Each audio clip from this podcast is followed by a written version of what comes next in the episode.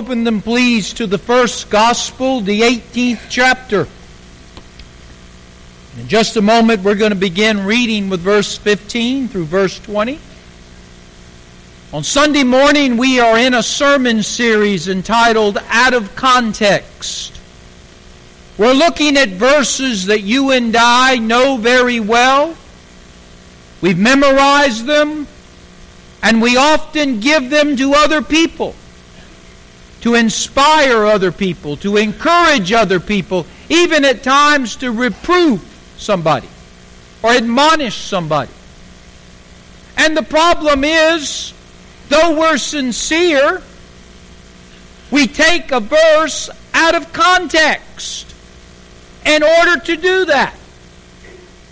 And if you recall last week, I told you that when you take a verse of Scripture out of context, it is a pretext to deception and destruction.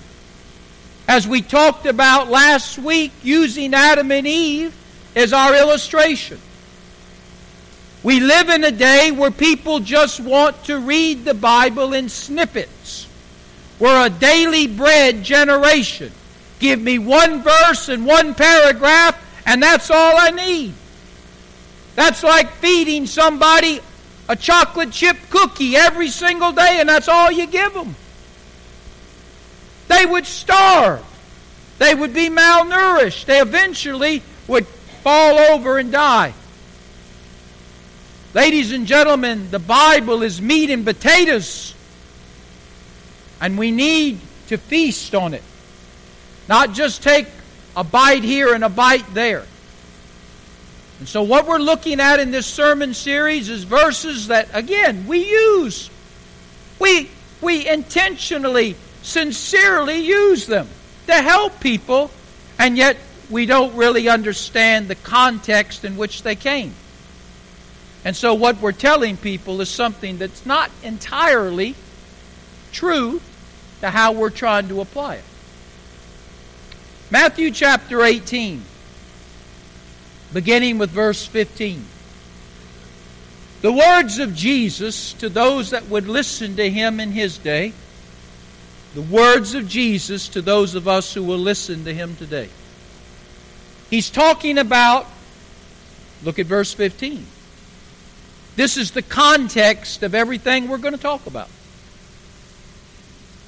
However, moreover, if thy brother in the faith if thy sister in the faith shall sin against you, trespass against you, go and tell them or her their fault between you and them alone. If they shall hear you, you have gained a brother.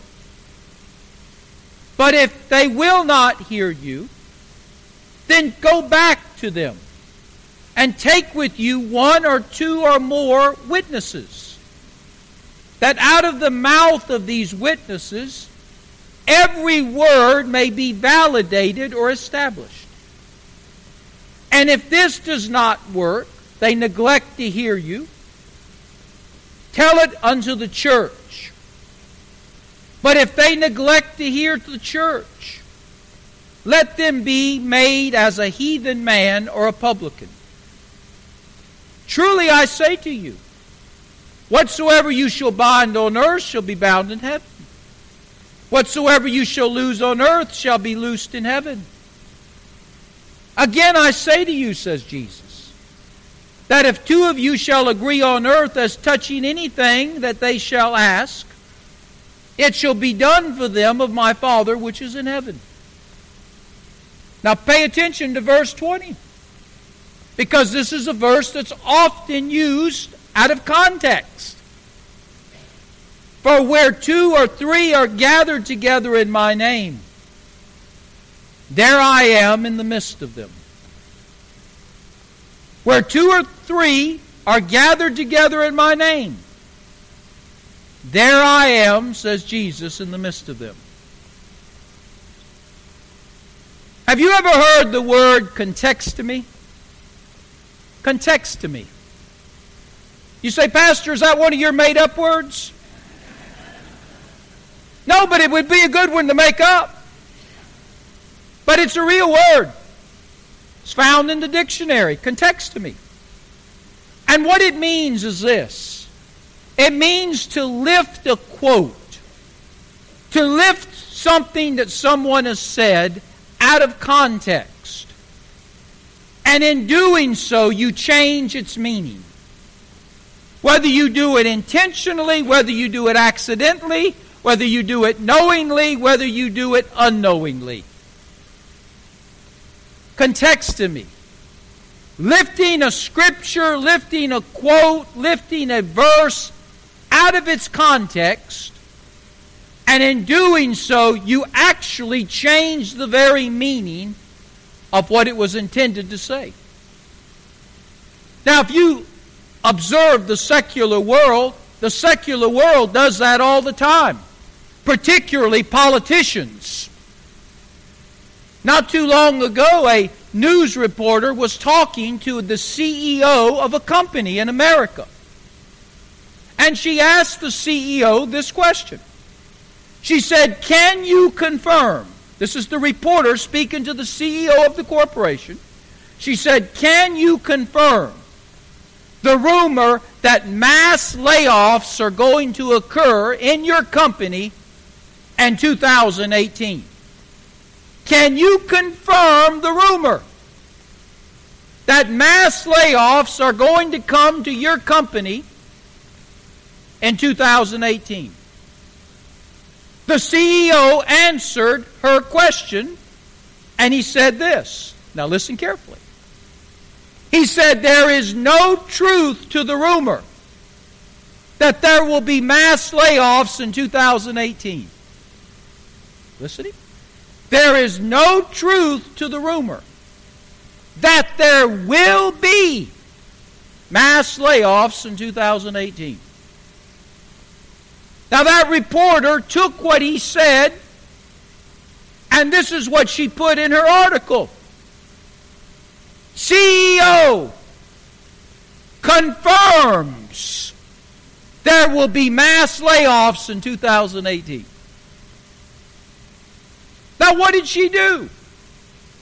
She took what he said, but she chopped off the front end of it. She made him say what she wanted him to say so she would have a story slanted against the CEO and his corporation. In other words, she's guilty of taking something out of context for her own personal reasons. Now, what the secular world does, all the time, I might add, the religious world does as well. Because we're guilty of the same thing. We may not intend to be guilty, but we are.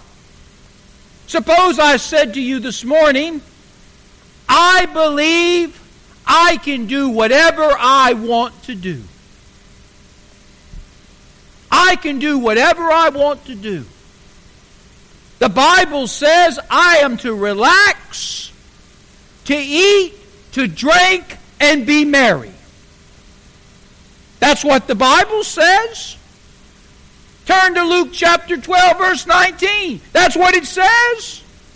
Plain black and white. Take it easy. Eat as much as you want, drink as much as you want, and party all night long. That sounds good to me. I'm going to follow the Bible because I believe in the Bible. Now, if you turn to Luke 12, verse 19, you'll notice that's exactly what it says.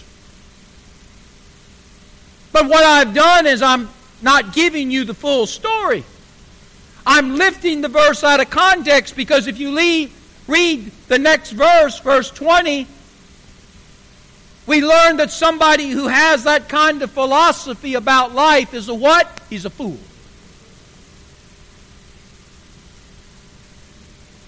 Once again, when you take something out of context, it is a pretext to being deceived, and deception always leads to destruction. Now, in our verses, I want us to understand what Matthew 18, verse 20 means. Because most of the time, whenever that verse is spoken of or it's used, it's used in regard to what? Prayer. It's always used in a prayer context. Where two or three are gathered together in my name, there I am in the midst of them. Pastor, that's talking about prayer meeting. That's talking about God's people coming together and praying together. No, it's not. There's no harm in God's people coming and praying together. But that verse is not saying that. That verse is not about prayer, it's about peace. Notice the context of the verse. Go back to verse 15. Now keep your Bibles open. We talked about that last week. Bring your Bible, following your Bible. The context of verse 20 is found in verse 15. If thy brother, if thy sister, if a fellow believer shall sin against you, go and tell him his fault between you and him alone. And if he shall hear you, you have gained a brother. If he will not hear you, now look at verse 16. See if you see something similar here. If he will not hear you, then take with you one or two more witnesses. Wonder where they got that from. One or two or more witnesses that out of their mouth they may validate what you are saying. They might establish what you are saying.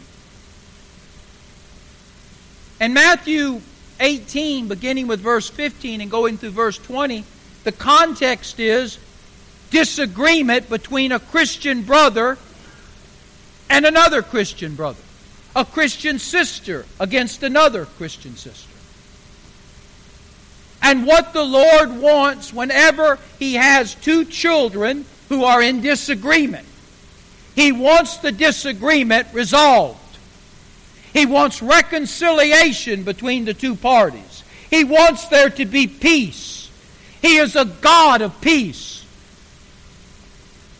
And He wants peace. And so, what He does is He gives us a process by which that peace can be found. It's a threefold process, if you look at verse 15 and go through verse 20. Now, let's look at the process. Because maybe you're here this morning and you're at odds with a brother or sister in Christ.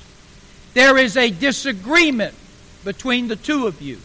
Maybe one of you has sinned against the other. You said something you shouldn't have said. You did something that you shouldn't have done. There is now a separation. There is a stress. There's a strife between you. And God wants it resolved. It's not about who's right. It's not about who's wrong. It's about establishing peace between two brothers, two sisters in the household of faith. That's what it's about. Notice the process now that is going to unfold. This is what we're to do. This is not my opinion, nor yours. This is what the Word of God says. In verse 15, where there is a disagreement between you and another over something that has been said or done that was slanderous or hurtful to you or possibly to them, and you're the culprit.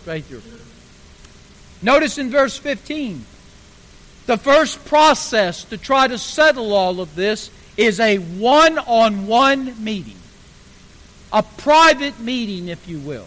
Look at verse 15. If thy brother shall trespass against you, sin against you, say something about you that is wrong, do something to you that is hurtful, you go and tell him his fault. go to him and tell him alone what has happened. If he hears you, the matter will be resolved and you will have gained a brother. Pastor, I'm mad at so and so. They said something about me they shouldn't have said. It was slanderous. It was an outright lie. They've done something to me that was hurtful and painful.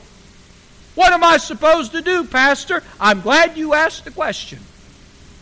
You are to arrange a private meeting with them. One to one, you and them. Now, this is about a matter that's sinful. It's not something trite. It's not something that is irrelevant. Most differences between people are more personality traits or pet peeves or personal preferences. We're not talking about that stuff. We're talking about when somebody has said something about you that is slanderous, it's, it's outrageous, it's outright lie. Or they have done something to you deliberately to hurt you or to cause you pain. When that occurs, it's our responsibility to take care of it. We're not talking about annoyances. We're not talking about aggravations. The Bible says we're to overlook annoyances. We're to bear aggravations. But we are talking about sin here. Somebody who has sinned against us, or perhaps we've sinned against them. And this is what we're to do. Look at verse 15. Jesus says we're to go to them and we're to tell them. Go and tell. That's what we're to do in a private, one on one situation. We're to tell them there's a problem. The word go means we take the initiative.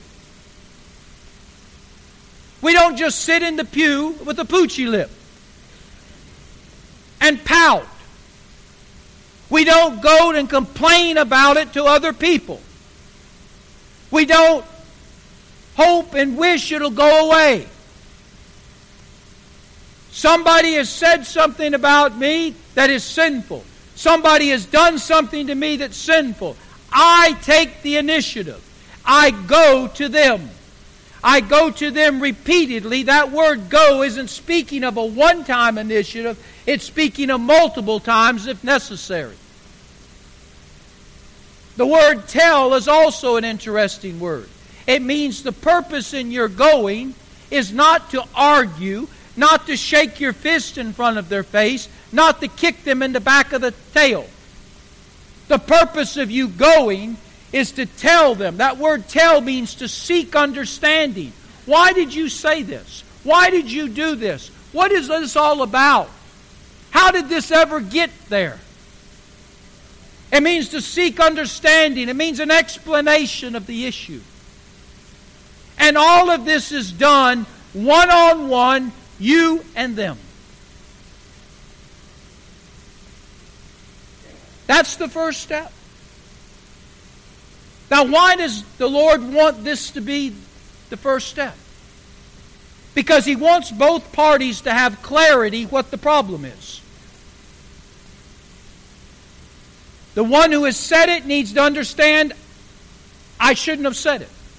The one who did it needs to understand I shouldn't have done it. The one who has received the, the, the slander, the one who's received the hurt, needs to try to have an understanding of why they did it. So there, there's clarity in this one on one meeting. It also limits gossip. Because you're going by yourself, you're not bringing your posse.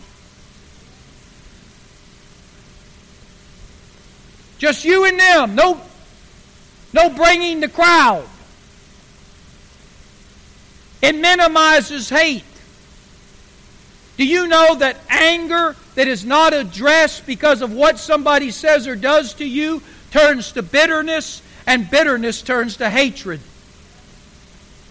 And bitterness and hatred are like an acid, they will eat the container that holds them. And if you're holding them, they will destroy you.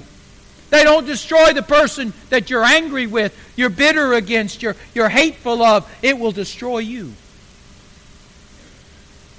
And also, when you have this one on one meeting, it's, it's cutting the legs out from Satan, who seeks to take this disagreement, this dispute, and spread it through the church.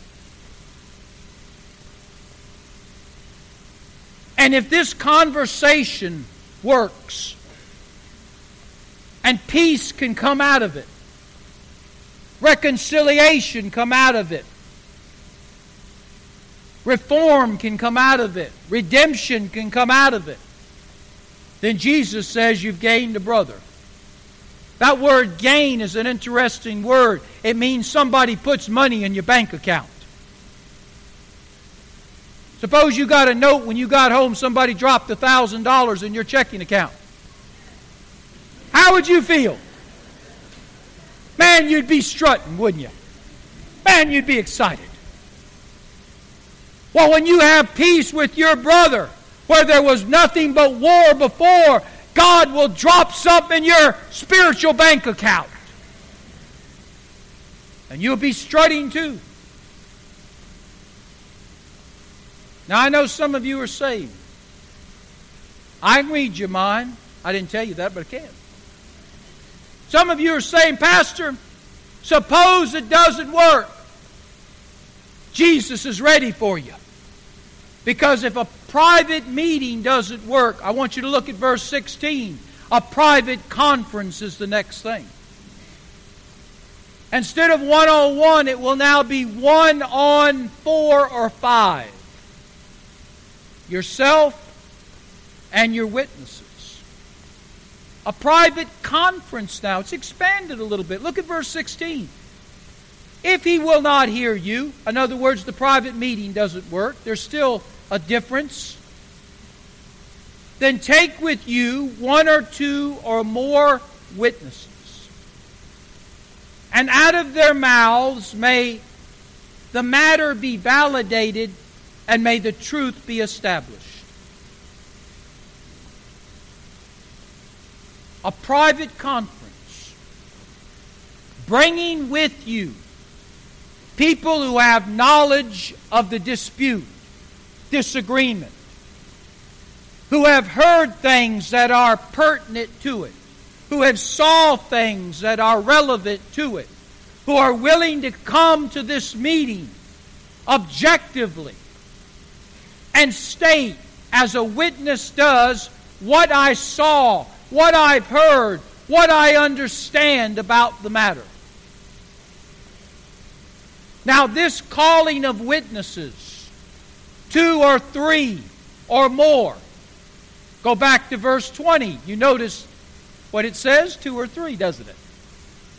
I'm tying it together for you now. But these witnesses that you bring with you to try to once again resolve the matter, reconcile, bring peace. This comes from the Old Testament. It was part of the law of Israel. Deuteronomy 19, verse 15 says, One witness shall not rise up against a man for a sin. For any sin. For any sin requires the mouth of two witnesses, or the mouth of three witnesses, so the matter shall be established.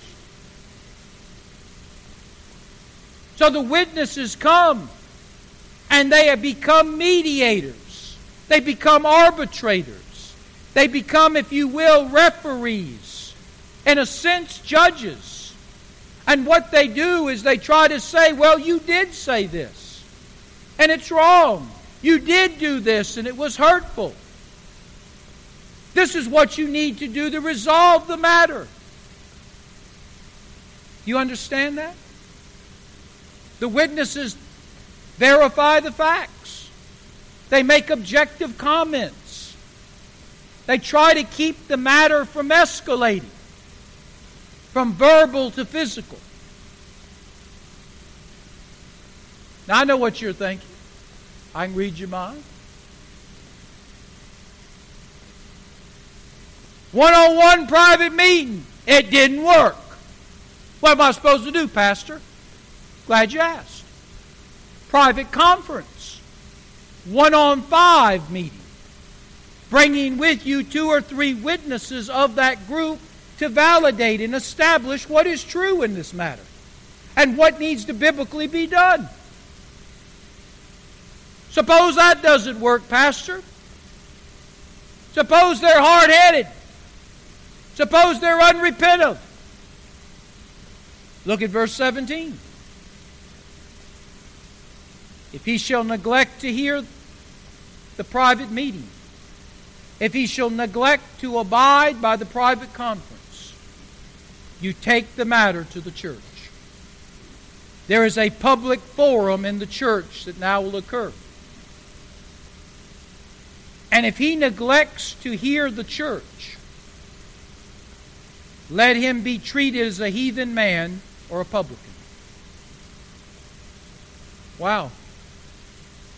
Now, I want to stress the fact we're not talking about pettiness. I don't like you because you don't wear your hair like me.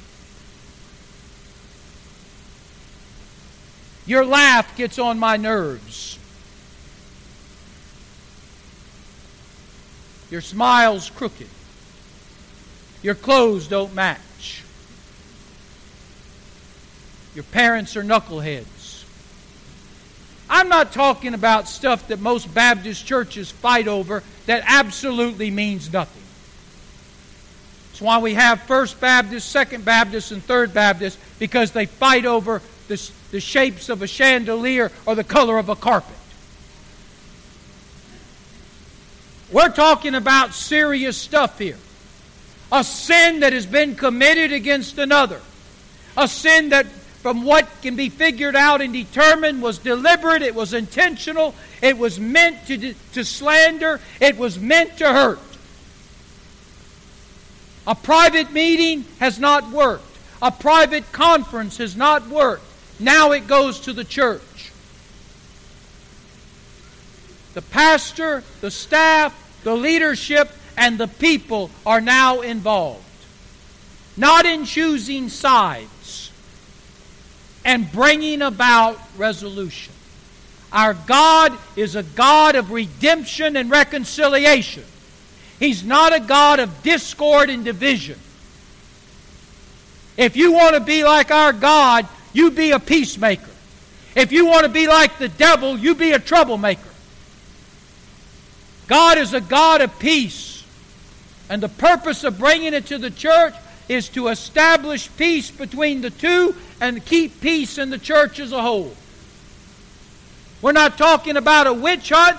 We're not talking about a lynch party. We're not talking about some theatrical performance where people stand up and give speeches so they can be seen and heard. We're talking about a mission by the church itself for redemption and reconciliation. And hopefully it will work. But if it doesn't, there's consequences after third meeting. There's an old baseball adage three strikes and you're what? Out. That's what he's saying here. The private meeting, 101, has not worked. The private conference, 1 to 4 or 5 with witnesses, has not worked. The public forum, where the church leadership and staff and people are now involved, has not worked. There then there's a consequence. Verse 17, the consequence is the person who is guilty of the infraction, who has said things and done things that are unbecoming of a Christian, slanderous, hurtful, they're to be treated as a what? Look at verse 17. A heathen and a publican. In that day, heathens and publicans could not go into the house of worship. And if somebody wants to persist in their slander and in their hurtful words and ways, they are shown the door of the church. They're outed. They're sent away. You understand that? They're dismissed, they're excommunicated. Now you say, well, Pastor, they can just go join another church, and I guess they could. Nobody checks anybody who comes anyway most of the time. The devil can go from church to church, he never gets checked. But there's also more implication than just physical removal. There's also will be spiritual reproof. It is a serious thing, ladies and gentlemen. Listen to your pastor. For a church to turn you out because of unrepentant sin. Not only are you physically being sent away from the church, you're spiritually being turned over to Satan. 1 Corinthians 5, verse 5, speaks of a man in the church at Corinth who would not repent of sin. The church sent him away, and the Bible says he was turned over to the devil for the destruction of his body, but the preservation of his soul. So it's a very serious thing if you will not repent of your sin and you've been called upon to do so in a biblical process. Now, in verse 18 and 19, you may be you're wondering what in the world do these verses got to do with what he's talking about? Binding on earth, binding in heaven, loosening on earth, loosening in heaven. To agreeing Verse 8, 19. What is all this talking about, Pastor? Listen to me. I'll tell you what it's talking about. Whenever we individually, collectively do things God's way, God will say amen to it and approve it. Whenever this process is followed biblically, according to God's Word, God says what you decide on earth is the decision of heaven. Because what you're doing was already my word to start with. So there is an amen, an approval that comes from God when an individual says, I'm trying to make peace. A church says, We're trying to make peace. And God says, whether you make it or not, I amen you for what you're doing and I approve the process that you're using to do it because you're following what I said.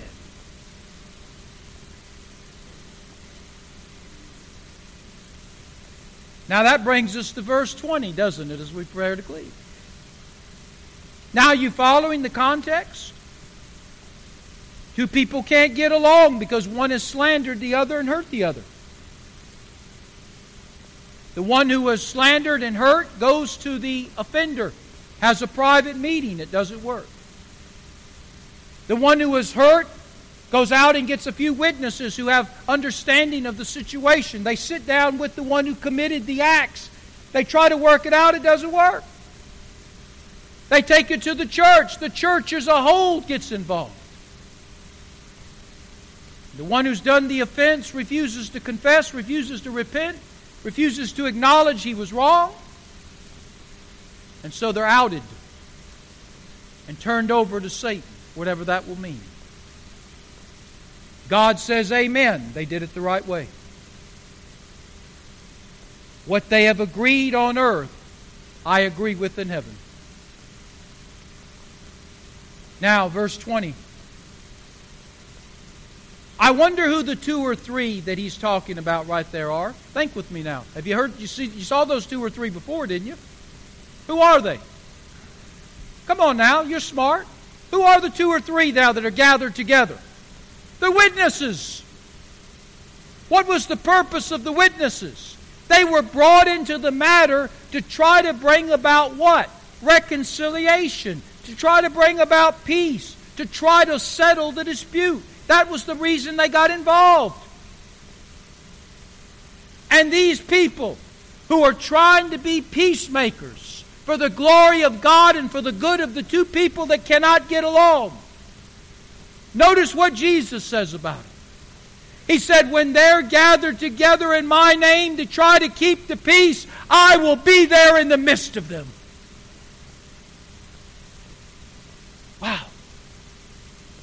You want the Lord to be with you in a special way? You want to sense His presence as you've never sensed it before? Do you want to see His power unfolding out of you? Be a peacemaker. Get involved in trying to bring people together, not split them apart.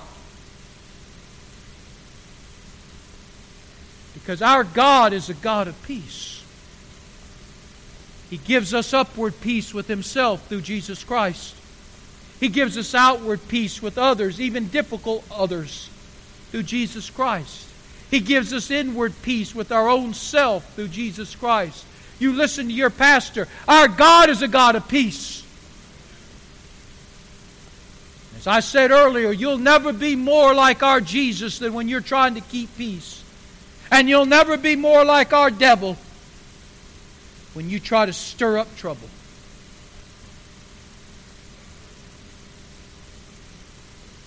Where two or three are gathered together in my name for peace, for the sake of peace, rest assured, I am in the midst of them.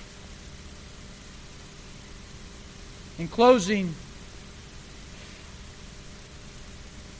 We have three kinds of people looking at me right now and looking at you right now. We have peace fakers. Peace fakers.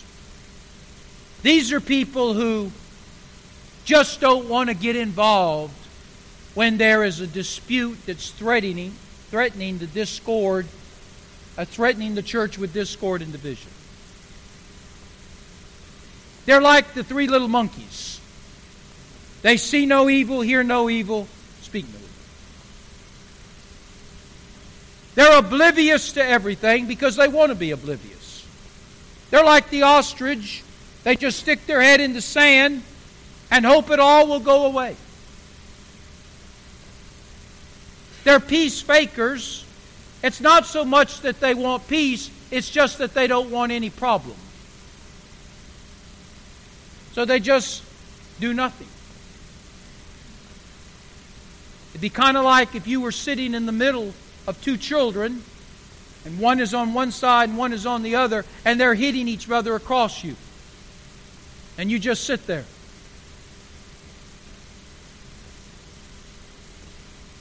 And do nothing. Well, by doing nothing, you're encouraging the escalation of the problem, the conflict. So there are peace fakers, and by the way, about 90% of the folks who sit in church are peace fakers. We just don't want to get involved. And all it takes for evil to prevail is for good men to do nothing. Then we have a group of, and I hope you're not in these, but these are the peace breakers. They're Christian skunks who go around and spray people. Always spraying people with their slander, their hurt. They're not happy unless there's a stir going on. Y'all like that, didn't you? I didn't do that day 30, I just did it here. Aren't you glad you came? but peace breakers. And most churches have some of them. I mean, they're just not happy unless they're getting the Academy Award for keeping a stir going on.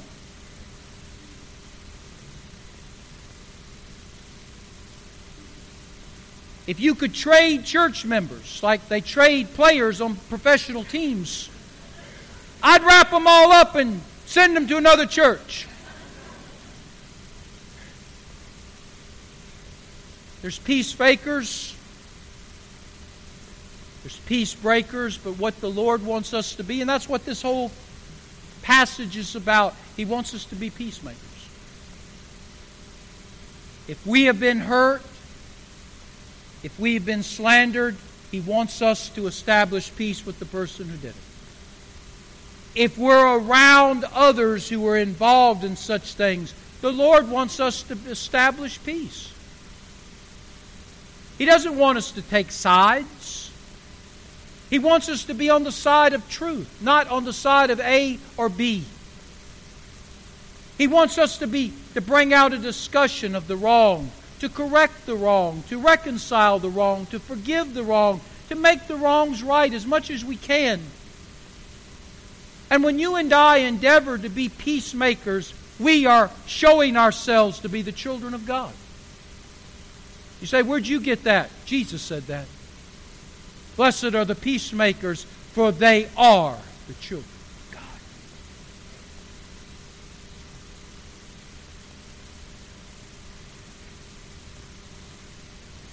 Where two or more are gathered together in my name,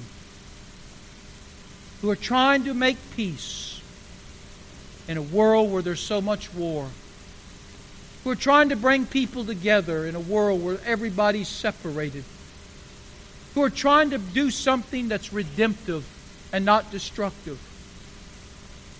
Jesus says, You can count on me being right there. I will be with them. May God be with you and I. May God be in this church. Heads are bowed and eyes